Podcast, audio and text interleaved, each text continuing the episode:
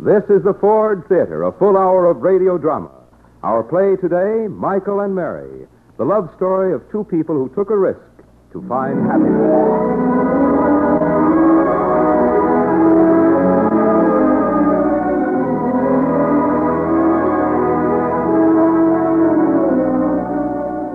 The Ford Theater, presented by the Ford Motor Company, makers of Ford, Mercury, and Lincoln cars, and Ford trucks, farm tractors, and motor coaches.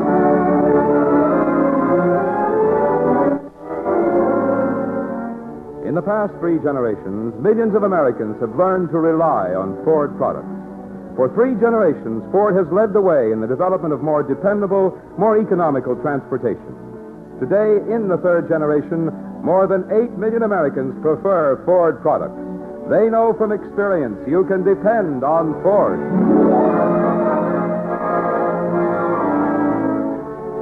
Our regular Ford Theater spokesman, Mr. Howard Lindsay, is away today in Detroit, supervising with his colleague Russell Crouse their forthcoming production of Life with Mother. In his stead, we take great pleasure in introducing the eminent actor, star of the current Broadway hit Joy to the World, Mr. Alfred Drake.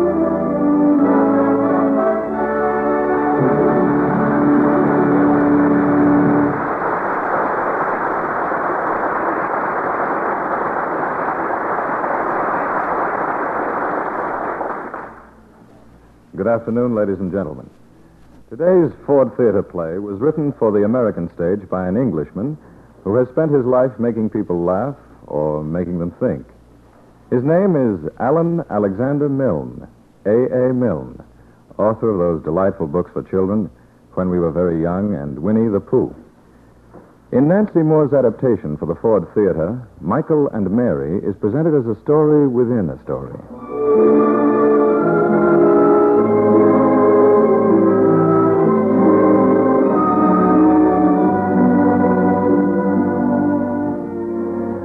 Begins in a distinguished house on East 63rd Street in New York City. This is the home of Michael Rowe, the well known novelist. And like all writers, Michael knows that truth is difficult to express, that the full truth often cannot be told at all. This afternoon, Michael, his wife Mary, and their son David are discussing David's forthcoming marriage.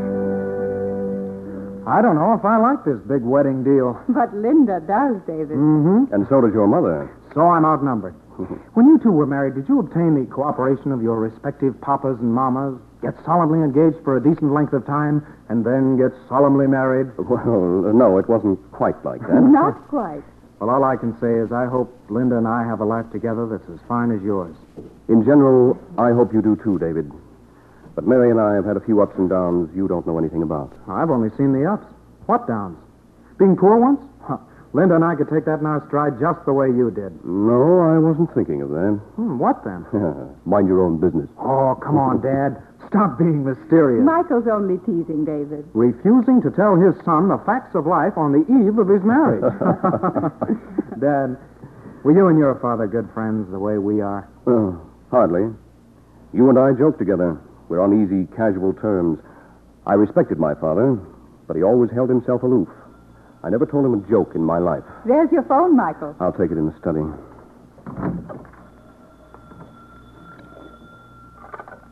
Hello? Mr. Michael Rowe?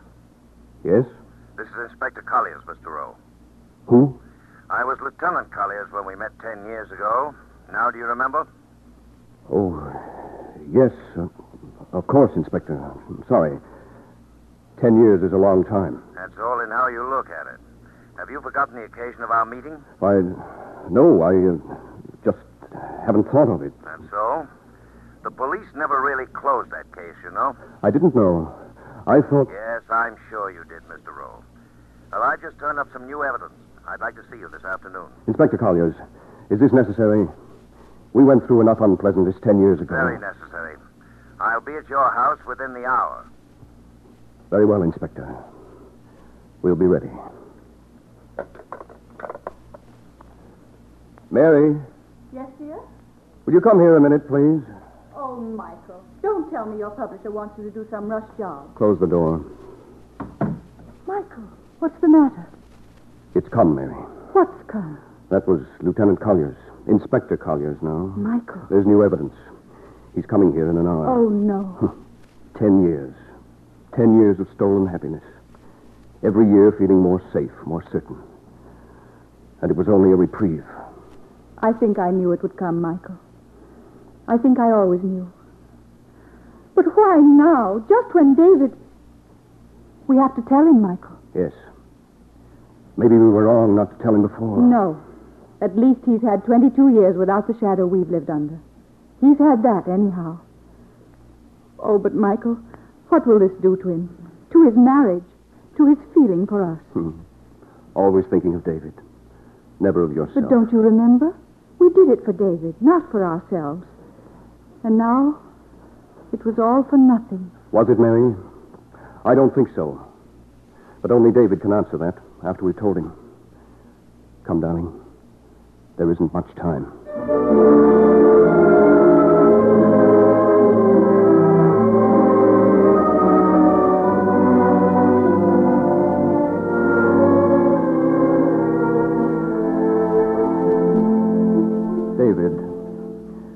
Mary and I have something to tell you.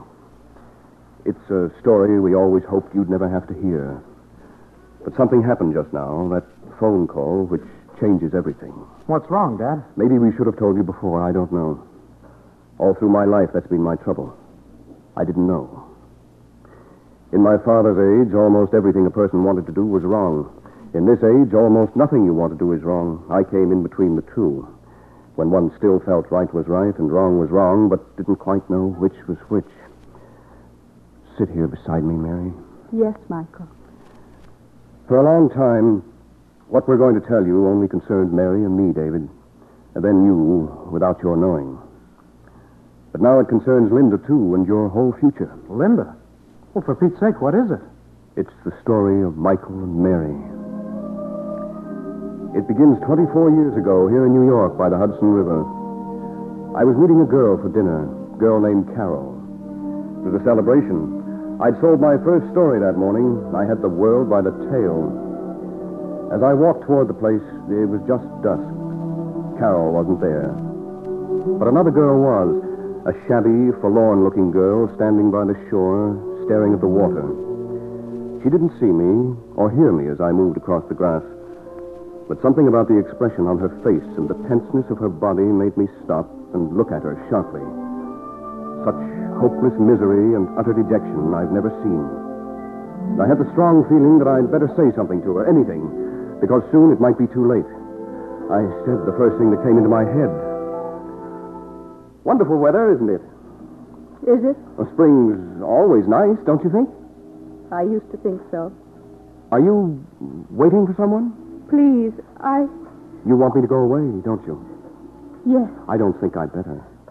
then I'll go. Oh, please, listen. I, I'm not trying to be fresh. I. Well, you look as if you need someone to talk to. What's the use of talking? Sometimes it helps. Not anymore. Oh, go away. I'm, I'm not just curious. I'm not prying. I want to help you. Please. Please don't be nice to me. I can't stand it. Oh, things are never as bad as You can say that. But you're not me. And you don't know. Tell me what's wrong. Everything's wrong. People, promises, marriage, everything. Oh, why did you have to come? Just when I. And now. Go away. I can't go. Come and sit on this bench.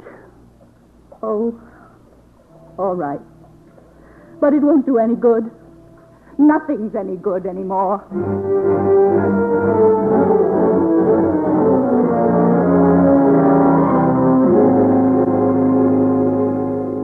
I didn't try to make her talk at first. She needed to cry, and I let her.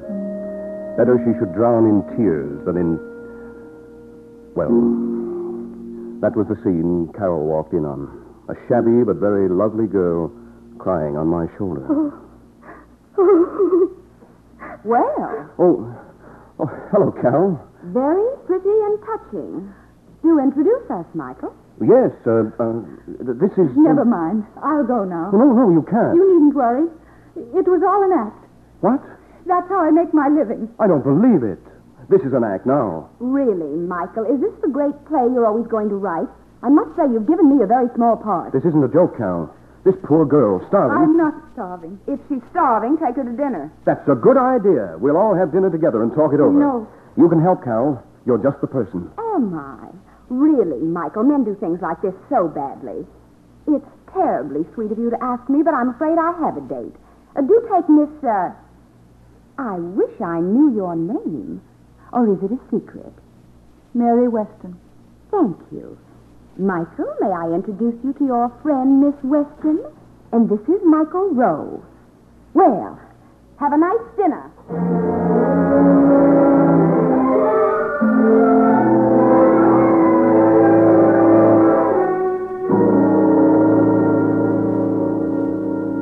Wasn't exactly a nice dinner.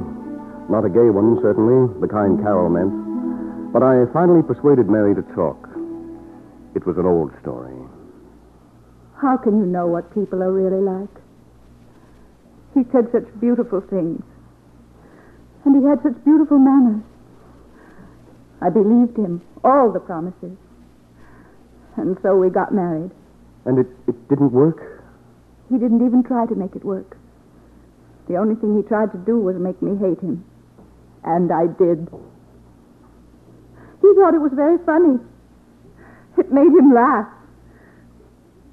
And then when he'd spent all my savings, he just disappeared. But if you stopped loving him, then why did you care? I don't care, not about him. I care that I was such a fool. Oh, but that's not enough to make you do what you tried to do. Everything's gone wrong ever since. I haven't any money, and I can't get a job. Well, won't your family help? I haven't any family. I haven't anything. Well, that's all, Mr. Rowe. Thank you for dinner. Well, you're not going. I made up a hard luck story, and it got me a dinner. I told it very well, don't you think? And you believed it. Will you write a story about me now? Oh, stop that. If you haven't been telling me the truth, then there's no truth in the world. You were telling me the truth, weren't you? Yes. Where do you live? Nowhere. They turned me out this morning. You've nobody, nothing? Nobody. Nothing. Goodbye. Thank you again. No, no, wait. I thought of something. Oh, you've done enough. And I thank you for it. But I still have my pride, whether you think so or not. And I'm not going to take money from you if that's what you've thought of. From a stranger? No. Well, if that's pride, it's nothing to be proud of. If you were shipwrecked, would you refuse to be rescued until you'd been introduced to the captain of the ship? Well, you're shipwrecked now, and my sail has just come over the horizon. I'm going to save you whether you like it or not. It's too late. It's never too late. Now, listen. Today is my lucky day. I told you I sold my first story. I have to pass that luck along. If I don't, it'll sour on me. I've got $2,000 in the bank. My mother left it to me. Even if I don't earn anything for a year, I could live on half of that. The question is, can you live on the other half? You mean you... Could you? Of course I could, but... Well, then it's yours. Oh, no. That gives us a year each and a thousand dollars besides what each of us earns, which is bound to be something. How old are you? Twenty, but I... Uh, and I'm 23. We're both young enough to do anything. Now stop saying no. I met you for a reason, and this must be it. You're going to give me half of all you have in the world? I'm going to give you the extremely small sum of $1,000 on certain conditions. I'm glad there are conditions. Well, I want to know how you're making out. My first condition is that we meet once every week. Every Tuesday, because this is Tuesday, and have dinner together and tell each other what sort of luck we've been having during the last week. Agreed? Oh, yes. Now, my second condition. Well, as a matter of fact, I think that's all. Now it's your turn, Mrs. Weston. Oh, please. Weston's my maiden name. Mary Weston. So I'm either Miss Weston or Mrs. I hate the other so. I never want to say it or hear it again. Well, since I don't know it, I can't say it, and you can't hear it. Have you got a condition, Miss Mary Weston? Just one. That you let me pay you back. All right. I'll let you pay me back.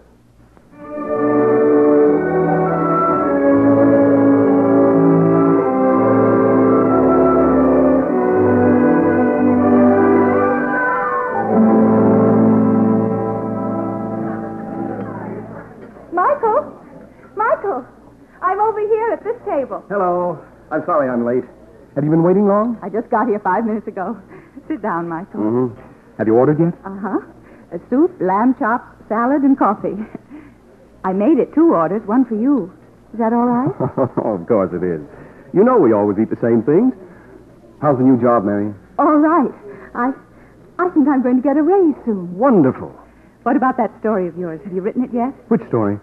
Why, Michael, how many stories can you write in a week? Last Tuesday when we met for dinner, you said you had a marvelous idea for a story. oh, you mean the idea you gave me? Oh, I didn't really give you the idea. You figured it out.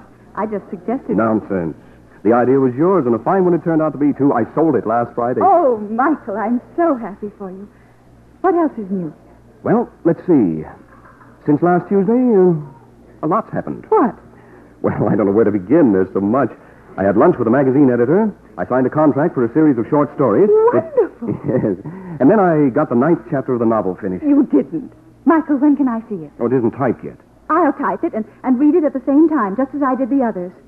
Will you bring it next week? Well, I. Mary, do we have to meet every week like this? Well, if you don't want to, Michael, if you want to stop. I don't mean that. I mean, well, couldn't we see each other more than once a week? Well, our agreement. Oh, forget our agreement. Couldn't we see each other on Wednesdays and Fridays? And and must we always meet in this restaurant? Couldn't we go for walks and bus rides and couldn't we take in a play? Couldn't we, Mary?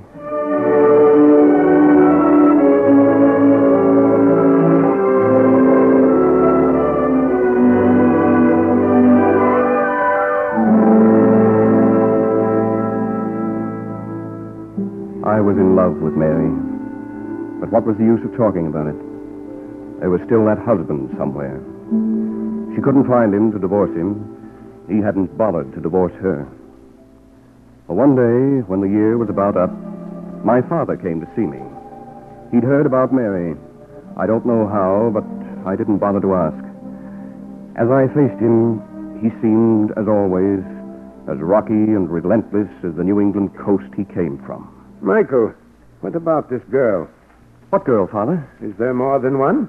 I suppose you mean Mary. I believe that's her name. What do you intend to do about her? Do? Well, what am I supposed to do? You see her all the time, don't you? Yes.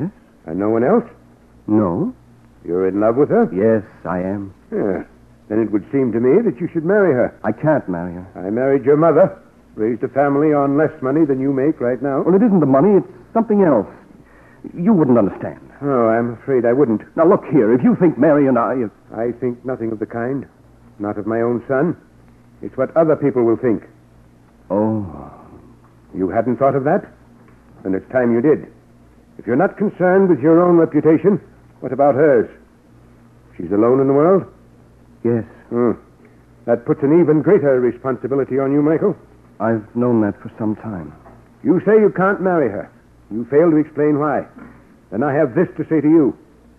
Go away from her before it's too late, before you've broken her life and dishonored your own. Is that too much to ask of my son? If you only knew how much it is. Are you afraid of the responsibilities of marriage? No. There's no peace and lasting happiness to be found in pleasure alone. There must be responsibility and struggle, self respect. Marriage or nothing, Michael. I. I guess you're right. Marriage or. or nothing.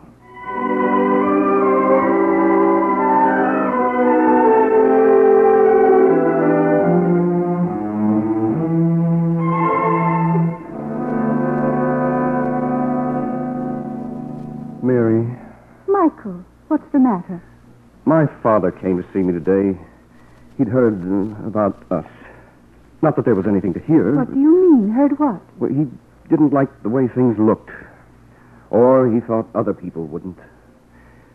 Mary, he made me see that I'm hurting you when all I've ever wanted to do was help you. But you haven't hurt me. How could he say that? Well, it's what other people might say. I don't care what they say. You know I love you. Don't you, Mary? I didn't know, Michael. You never said it before. Well, what was the use? Do. Do you love me? Since that first day. You knew, didn't you? No. And I'm glad I didn't show it too plainly. It was hard not to. Will you say again that you love me?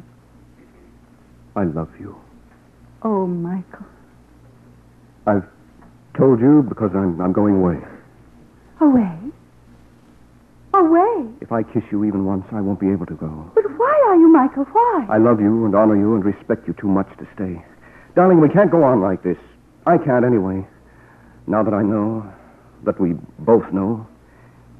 It's what Father said marriage or nothing. It has to be nothing. You want to marry me? Do you, Michael? What's the use of even talking about it? Do you? What do you think I've been saying all this time? Then let's get married. Well, unfortunately, you have one husband already. No. No, I haven't. What? Mary. He's dead, Michael. Dead. Why didn't you tell me? I didn't know it mattered to you. How do you know? When did this happen? A month ago, two months, I don't know. I saw his name listed in the paper. That shipwreck off the coast of Ireland. Everyone missing.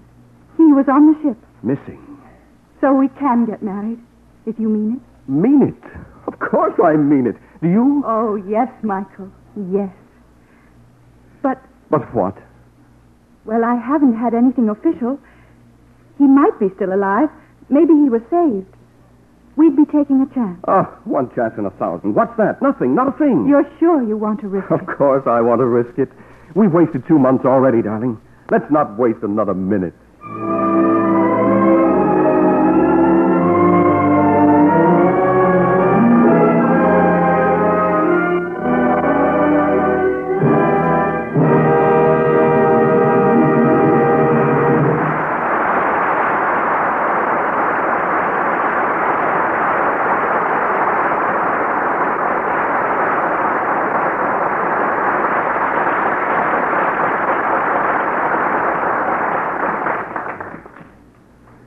Chance in a thousand. Surely acceptable odds for people to take in the gamble for happiness. In Act Two, which will be heard in just a moment, we shall discover just how successful this gamble was. Our Michael, by the way, is Les Tremayne, and Florida Friebus appears as Mary. Now, here is Kenneth Banghart with news of a special event. This coming Thursday, the first big automobile show in eight years will open here in New York. On Thursday morning at 11 o'clock at the Waldorf Astoria Hotel, the Ford Motor Company will welcome the public to a showing of the two new Lincolns and the new Mercury, and to the world premiere of the new 49 Ford. The showing will last six days, and it's expected that tens of thousands of people will crowd the great ballroom of the Waldorf to see the new Ford, because no car in years has aroused as much interest and curiosity as the Ford 49er. For almost half a century, Americans have been watching the Ford Motor Company with interest, watching the steady progress and improvement of Ford cars. They've learned from experience that Ford leads in bringing important advancements to its field. And so now, when they hear that the new Ford will be a greater change from the present Ford than the famous Model A was from the famous Model T, Americans know that the popular priced car is going to take another big step forward. If you're going to be in New York this week, the Ford Motor Company invites you to attend this special showing at the Waldorf starting Thursday morning. I know you'll enjoy it. But whether you can come or not, you'll soon know more about the 49 Ford, for no matter where you are, in less than two weeks, you'll be able to see the Ford 49er for yourself. In just 12 more days, your Ford dealer will have on display the car of the year, the 49 Ford.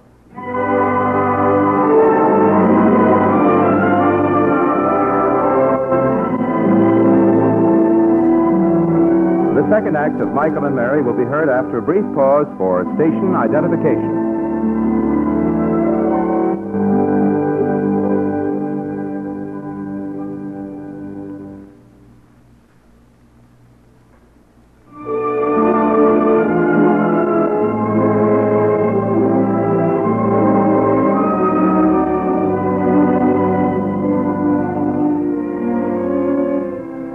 Michael Rowe again takes up the story which he and Mary feel their son David must be told.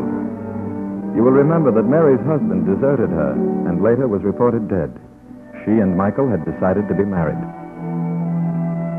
We were married immediately. Under a shadow, I suppose.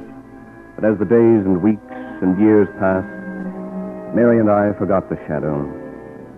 I stopped thinking of that first husband whose name I didn't even know.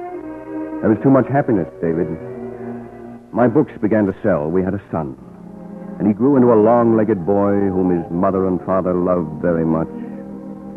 When you were 13, we sent you off to prep school. We missed you more than we like to admit. Well, one night after dinner, Mary looked up from the evening paper. Michael, have you seen the paper yet? Oh, I want to, thanks. You didn't notice anything? I read it, if that's what you mean. What did I miss? I just wondered if there was anyone you knew on this page. Mm, No, I don't think so. Hey, how did I miss that? Do you know her? Mrs. Michael Rowe, wife of the well-known author. Oh, darling, darling, you look wonderful. Just think, people all over New York are saying, still, you can't deny his wife's pretty. First time I've ever been in the paper. Shows how famous you're getting to be, Michael. Well, let's see what it says. Mrs. Michael Rowe, wife of the well-known author, helping with the Red Cross drive. Mr. and Mrs. Rowe are the parents of a 13-year-old son, David. Oh, darling, we've got to send this to David. He'll be so proud. I'm proud. I've got the prettiest wife, the handsomest son, the most comfortable apartment in New York, and I've just had the best dinner. Oh, you needn't exaggerate, darling. You know how it is on Clara's day off. I sometimes think the popular Mr. Rowe and his beautiful wife should have more than one servant. I see them surrounded by lackeys. Michael, I must be economical for you. I always have the horrible fear in my mind that suddenly everybody will stop buying your book. Yes, they probably will, but what's the use of worrying about it? Remember when we said if we could only save a thousand dollars, we'd feel safe. And then it was two thousand, and then five. Now we've got ten thousand all it away. But can we ever feel safe? I suppose I'm afraid because I know what it's like, what I'm afraid of. You don't, Michael. Darling, you'll never know again. I promise. Neither you nor David will. Oh, confound that man. If it is that man. Who? Old Ferguson. He warned me at the club today he might drop around. Mary, you disappear. He only wants to borrow a book, but if he sees you, he'll stay. He's the world's biggest bore. I'll say you've gone to bed, hmm? All right, darling. Coming. Hello, Ferguson. Oh, Mr. Michael Rowe? yes. Oh, I won't keep you a moment, Mr. Rowe, if I might just. Come in. Thanks. What can I do for you, Mr. Oh, you're wondering who I am and what I'm here for. It's natural. Well, I'll tell you. Where do I begin? That's the question. Sit down, won't you? Oh, thanks. Cigarette? No, no, thanks, sir. Not supposed to smoke. Heart. Still, well, why not? I haven't much time in this vale of tears, anyhow. Well, it's a very nice apartment you've got here, Mr. Rowe. As I said to myself as I came in, my niece, my niece, if she is my niece, will be happy in a nice apartment like this. Your niece? Well, that's the question. That's why I'm here. As I said to myself over my solitary dinner just now, is it my niece or is it not? Why not try beginning at the beginning? Huh? That's very good, Mr. Rowe. And very witty. But where is the beginning? That's the question. Do we go back to the dear old days when a sweet little girl with long curls down her back used to call me Uncle George? Or to the moment a few hours ago when I opened my evening paper and my eyes rested on the face of Mrs. Michael Rowe, the popular author's wife? I said, Good heavens, it's, it's the very image of my little niece, Mary Weston. Uh, I'm George Weston. I see. Well, then you can understand an uncle's feelings and how I have to give myself the pleasure of calling on you to make sure. I'm afraid you've made a mistake. My wife has no Uncle George, no uncle living. Well, it may be so, Mr. Rowe, in which case uh, I shall apologize for my intrusion and withdraw. But the fact that she hasn't spoken of me is, well, not surprising. I'm afraid I wasn't spoken of much in the family. The Rolling Stone, the prodigal brother of Mary's father, the bad egg. Well, but the bad egg has made good. Yeah. that should appeal to a witty writer like yourself. The bad egg has made good, huh? well, well, well, oh, yes. Well, last week I came back to America with a fortune in my pocket, but alas, the seeds of a deadly disease in my heart. And with nothing, nothing to do but to sit down and wait for death, the great master, to claim me. Why, I'm, I'm sorry you're not well. Oh, well, you know, you can't knock around the world the way I have, Mr. Rowe, and not pay for it. Oh, well, I've no complaint against fate, uh, except one. Who do I leave my fortune to? I've lost sight of my few relations. Are they alive? Are they dead? And I open my paper tonight and I see, no, can it be my niece? Mr. Rowe, George Weston wouldn't be doing his duty as an uncle and a citizen if he hadn't come to inquire. So George Weston has come. And if he's mistaken, well, pardon this intrusion. He can withdraw immediately. Well, uh, of course, it's very. uh, you- You're quite right from your point of view, but I really don't think my wife. Would your niece recognize you? Mm, I think so, Mr. Rowe. I think she'd recognize me. But, uh, well, I'm content to leave it in her hands. I'm not trying to force myself on you. If she prefers to disown me. Oh, there's no question of that. But I still think you're making a mistake. However, that's for my wife to say. Mary, Did you want me, Michael? will you come here a minute, darling? Of course. This is Mr. Harry. Yeah, I thought so. Hello, Mary. Harry. Well, aren't you glad to see me again? I thought you said your name was. Michael, Michael. What's the matter? Yes. Oh, yes. You ask Mary what's the matter. Who are you? It's my husband, Michael. My husband. Harry Price. And at your service. Harry Price, husband of the affectionate lady, now in your arms.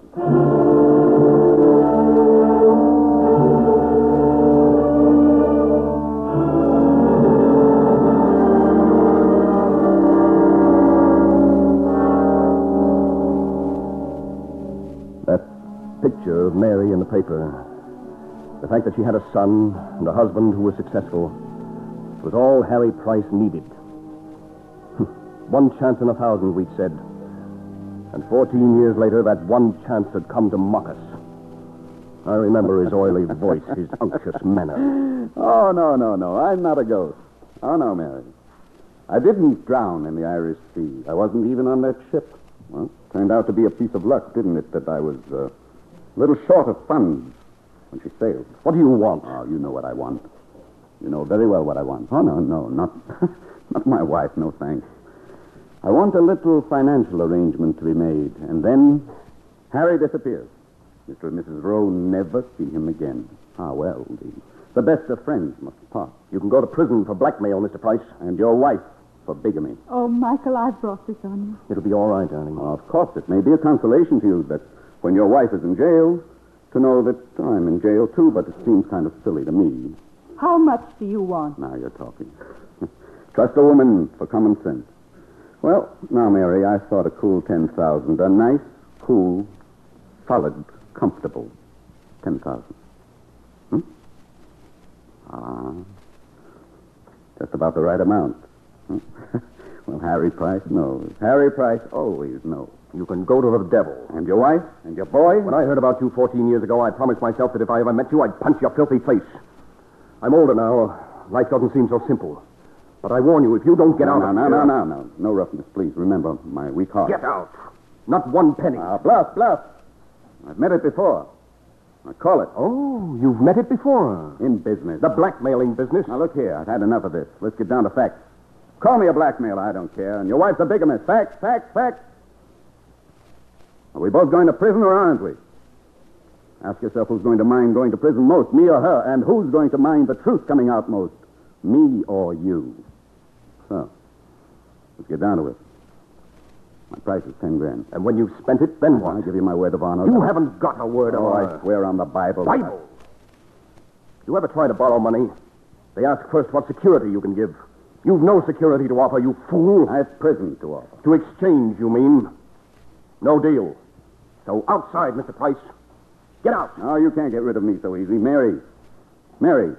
Don't let him do this to you and your poor little son. Talk to him. I agree with Michael. Thank you, Mary. All right. Five thousand. Get out. Oh, she's not worth five thousand, huh?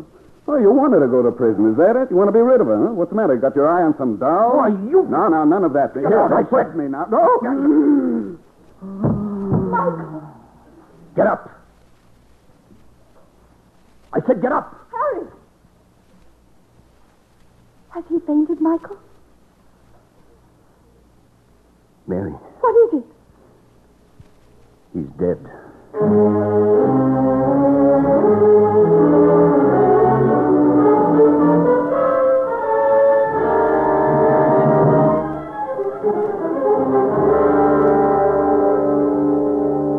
I'd wanted to kill Harry Price, but I hadn't. I hadn't even touched him.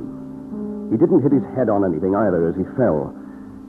You see, He'd told the truth about his heart. As we stared at him there on the floor, I felt as if I'd killed him. And I said so. No, Michael. It was an accident. It could have happened to anybody. To anybody, yes. But it happened to him. Oh, To him. Michael. Who is he? What did he come here for? Why did we quarrel? The police will want to know. The police? An inquest. They'll ask questions. It will all come out, Mary. We took the risk, and now we've got to pay. Yes. I'm ready, Michael. Oh, why did this have to happen? Why did he have to come back? Michael, think of all the happiness we've had together. And it's because of what we did, the chance we took, that we've had the happiness. Because we kept our self respect. Because we knew this might come and weren't afraid of it. Whatever happens now, we've had those years. I'm not complaining, sweet. I've had more happiness than I ever deserved. And if you forgive me, I regret nothing. Forgive. Oh, Michael. I suppose I'd better call the police. I suppose so. Yes.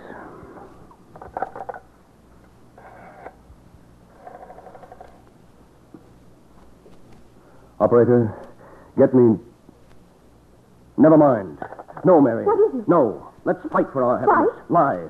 Oh, Michael, we've already done so many things that aren't right. I don't know what's right anymore. I don't know. All I know is that I'd do anything to save you. I hate telling lies. I always have. I hate it too. Is safety worth it at the cost of living? Safety and self respect? Can we have them both? I don't know, Michael. Sweetheart, if, if you wish it, even if you aren't quite sure but think you wish it, we'll tell the truth, unashamed, and, and let happen whatever happens. All right, we. No. No, Michael, we can't. But you said. I was just thinking of us, and that isn't fair. There's someone else who can be hurt by this. David. Good Lord. Think how hurt and bewildered he'd be, understanding so little except that his mother and father aren't what he thought they were. Nothing for him would ever be quite the same again. No. I suppose we were selfish about David.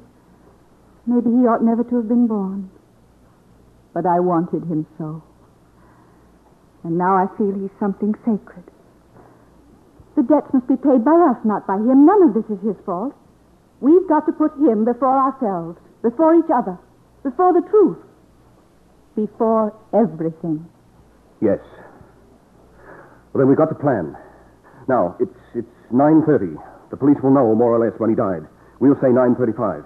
And, and say we were confused at first, so we, we didn't call till 9.40. That gives us 10 minutes, Mary. At 9.40, I call the police, and by then we've got to have a complete story ready for them.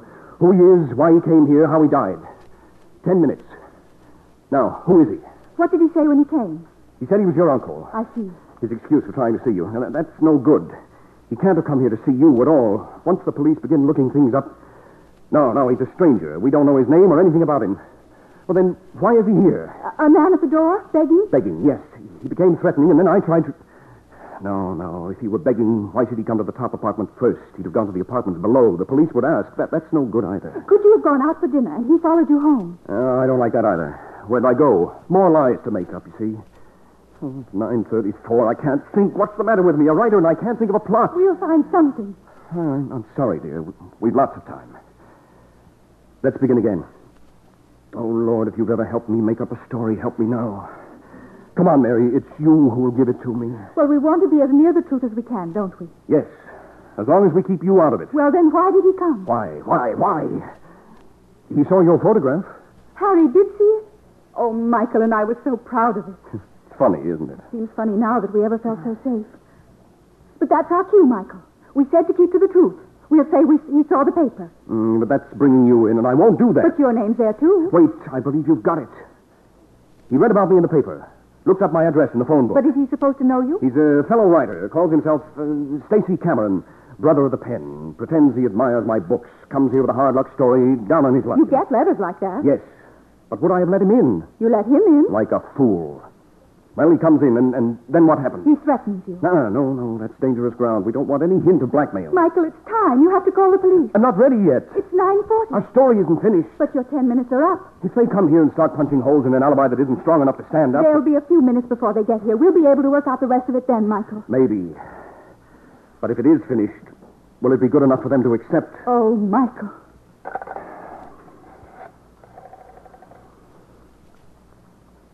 Operator, get me police headquarters.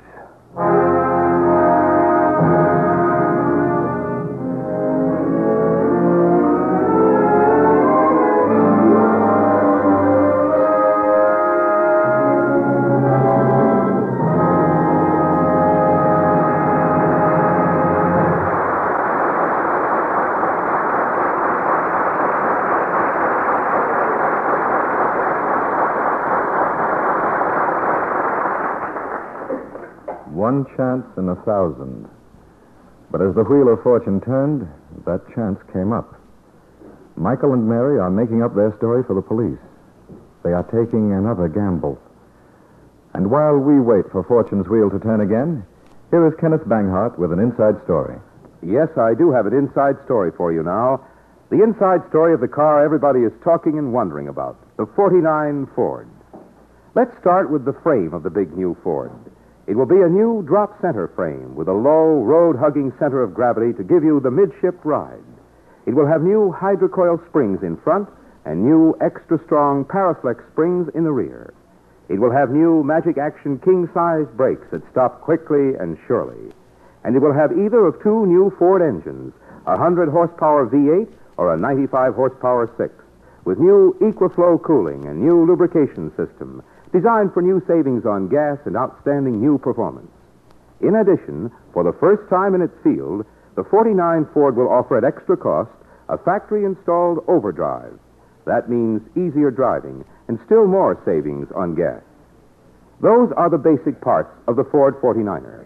Now to add the things which will make it a living room on wheels. The new Ford will have seats wide enough for three big people to sit in comfort. The rear seat a full five feet wide. There'll be plenty of room overhead and underfoot. There'll be new picture window visibility, more than 20 square feet of sparkling glass. There'll be plenty of baggage space in the new Ford deep deck luggage locker. And as an accessory, there'll even be a complete temperature control system to suit the temperature to your comfort. The new 49 Ford is definitely going to be a living room on wheels, enclosed in the new Ford Lifeguard body. That's the inside story of the comfort, safety, and performance you'll find in the new Ford.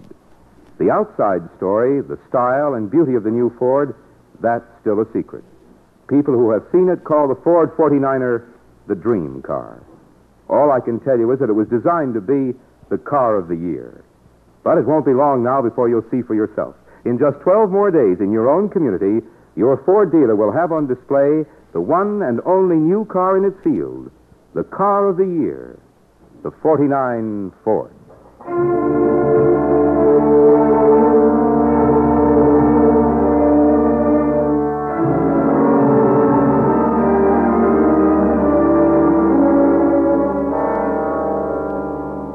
The curtain rises on the final act of the Ford Theater presentation of Michael and Mary. The stranger, Mary's former husband, lies dead of a heart attack. Michael and Mary have devised a story which, if the police believe it, will protect their son and their own happiness. On the phone, I told the police a man had died suddenly in my apartment. I didn't know who he was. In ten minutes, two officers and a doctor were there. The doctor performed a cursory examination and said there would be a post mortem. Then Mary and I were questioned by Lieutenant Colliers. All right, Mr. Rowe, what happened here? Why, he dropped suddenly, like that. No warning at all. He must have died instantly. You were a witness, Mrs. Rowe? No, I was in the bedroom. Hmm. Did you hit him, Mr. Rowe? Well, not really. I, I did try to shove him out the door, but that's all. When he fell, did he hit his head on anything? I don't think so, Lieutenant. No no sign of physical violence. External, anyhow. You called headquarters right away? No, we. Why not? It was such a shock, Lieutenant Colliers. Uh, we were confused at first. We didn't know whether to call a doctor or. And then my husband said no, it had to be the police. You say you don't know anything about this man.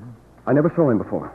You, Mrs. Rowe? No. All I know is he said he had a bad heart. But he was lying the whole time he was here, so maybe even that was a lie. Now, let's have the whole story. Start from the beginning. How did he happen to come here?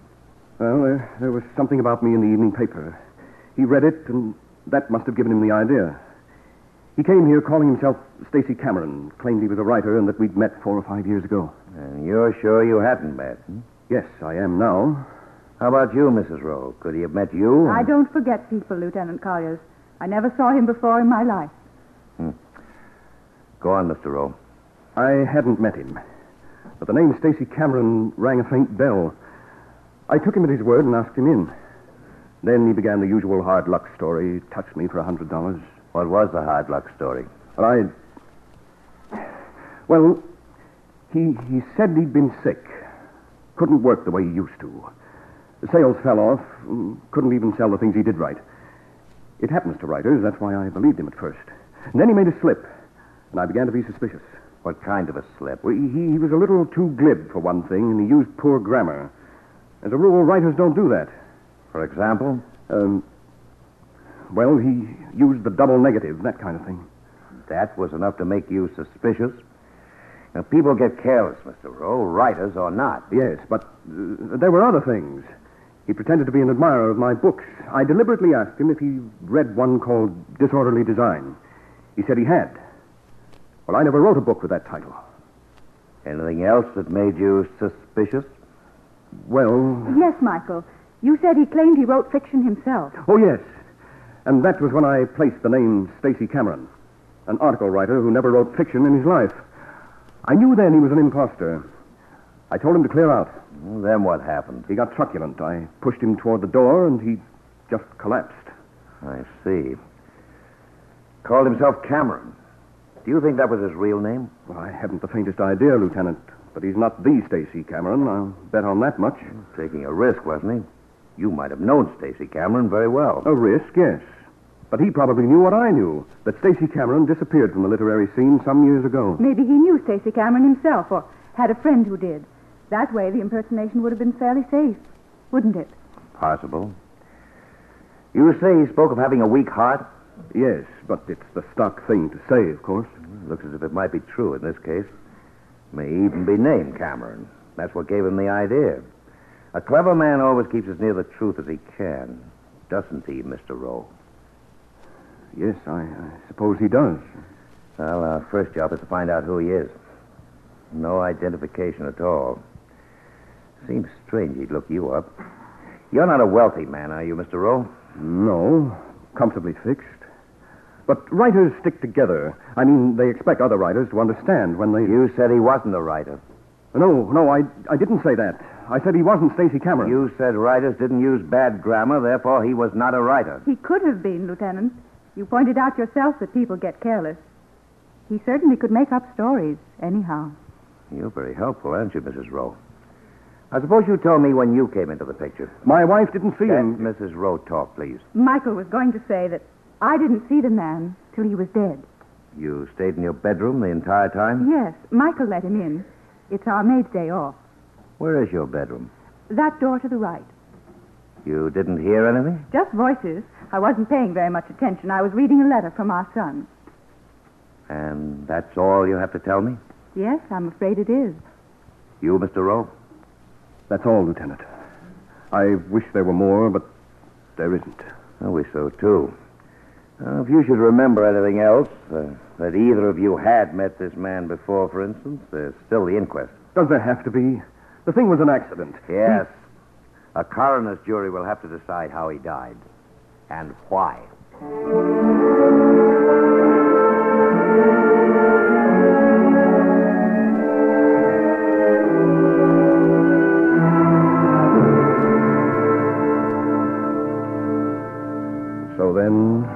Had to go through the inquest. We took the oath and gave the evidence. I swear by Almighty God, we didn't like that, but it had to be done. Mary was wonderful. That's one thing you and I can say together, David.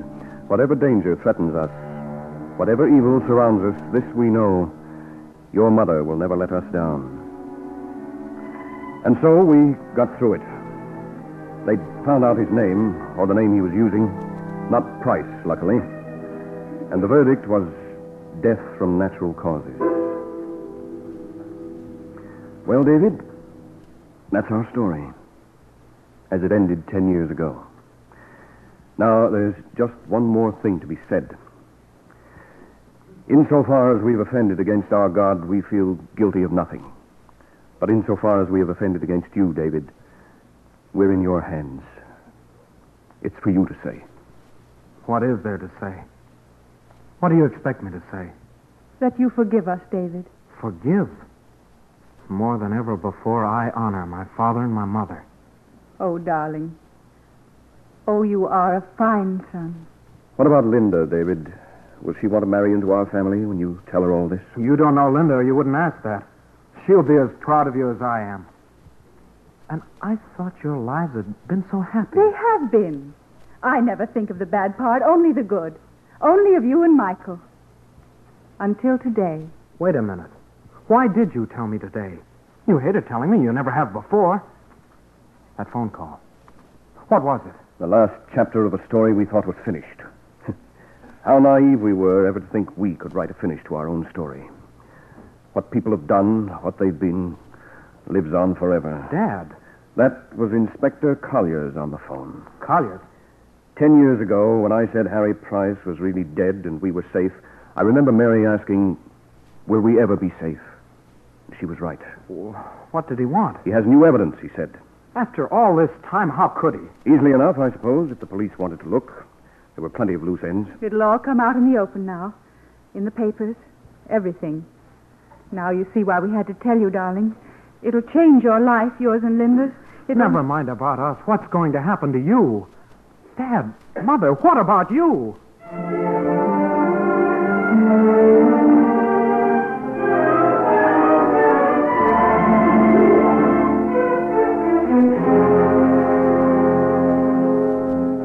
Well, Inspector Colliers, it's been quite a long time since we've seen you. Ten years about, Mr. Rowe. It uh, turns out the old saw is true, doesn't it? Truth is stranger than fiction. We should know, Michael. That's right.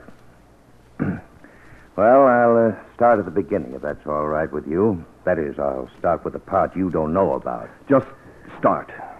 For some time now, we've been after a criminal gang here in New York. Counterfeiters. I expect you've seen something about it in the papers. The Taylor gang. No, no, I, I missed that. Well, we finally rounded them up. There was a woman among them. Calls herself Sally Winters. She claims she was married at 17, deserted by her husband. No family, no money. She drifted into bad company. And that's a story you hear often enough, and too often it's true. Well, I was assigned the job of checking on Sally Winters' story. And who do you think the man was that ruined her life? The man who dropped dead in your apartment ten years ago. We can't pretend we didn't know you were going to say that, Inspector. Guess I tipped you on the phone, didn't I?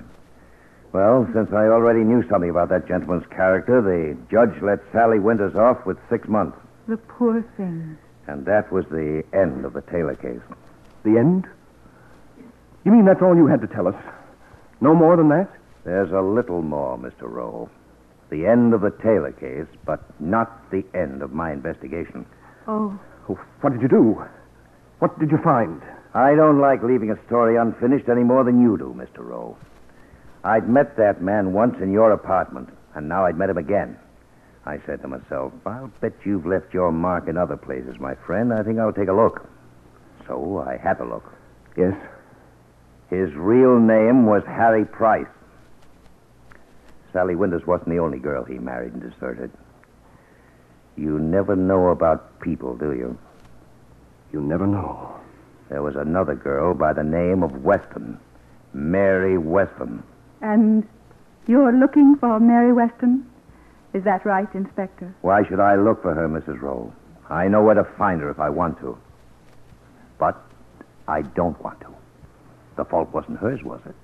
Inspector, what are you saying? Just that Mary Weston wasn't his legal wife, anyhow, for all she thought she was. She wasn't? Sally Winters was his first wife, his legal wife. Mary Weston was free to take another husband. I only hope she knew it. I hope so, too. Well, I thought you'd both be interested.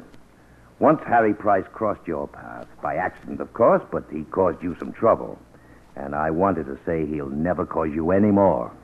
He won't, Inspector? The books on Harry Price are closed. I'm closing them myself. You see, Mr. Rowe, I'm not a writer like you, but I deal in stories too, so to speak, and I like them rounded off as much as you do. You understand? Yes, Inspector. We understand. Thank you, Inspector. Well, I won't take any more of your time. Good luck to you both, and to that son of yours. Thanks to you, Inspector, we've had our share of luck. More than our share. Well, it's time, isn't it? You had your share of bad luck, too. Well, goodbye. Goodbye, Goodbye, Inspector. Colliers. Michael, Oh, I can't believe it. A real ending this time, Mary. he knew. Of course he knew. But he decided there were extenuating circumstances. Extenuating circumstances. That poor girl. Sally Winters. If it hadn't been for you, I would have been Sally Winters.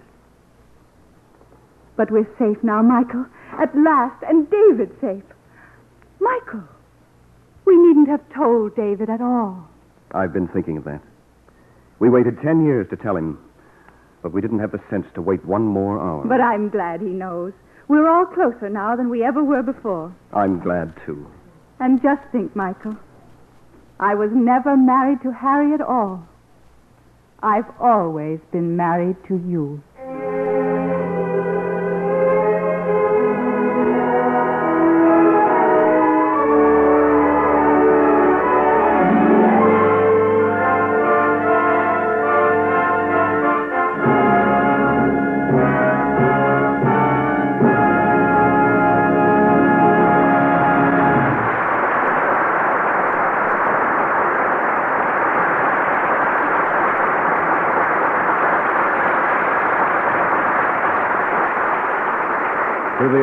Of the audience here in NBC Studio 6A, the curtain of the Ford Theater has slowly descended upon the final act of A.A. Milne's love story of Michael and Mary, played, I think, with great warmth and sincerity by Les Tremayne and Florida Friebus.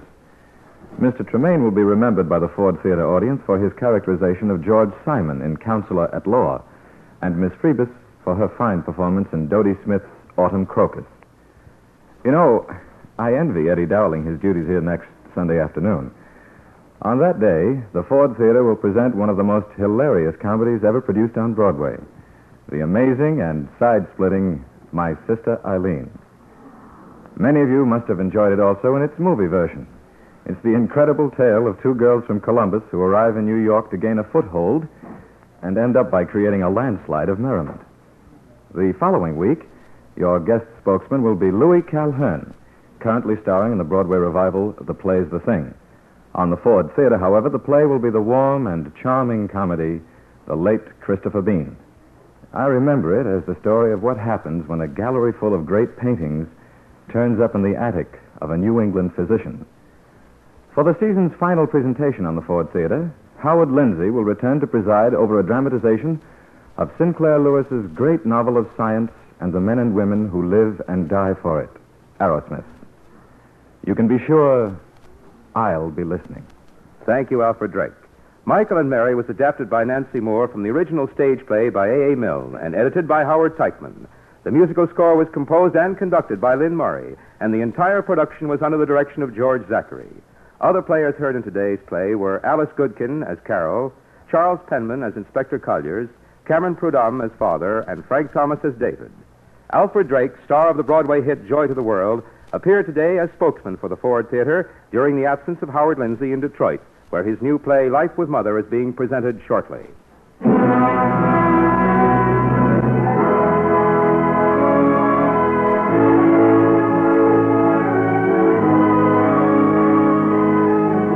Next week, Howard Lindsay's guest will be the famous actor producer Eddie Dowling, and our play will be My Sister Eileen. The Ford Theater is presented by the Ford Motor Company, makers of Ford, Mercury, and Lincoln cars, and Ford trucks, farm tractors, and motor coaches.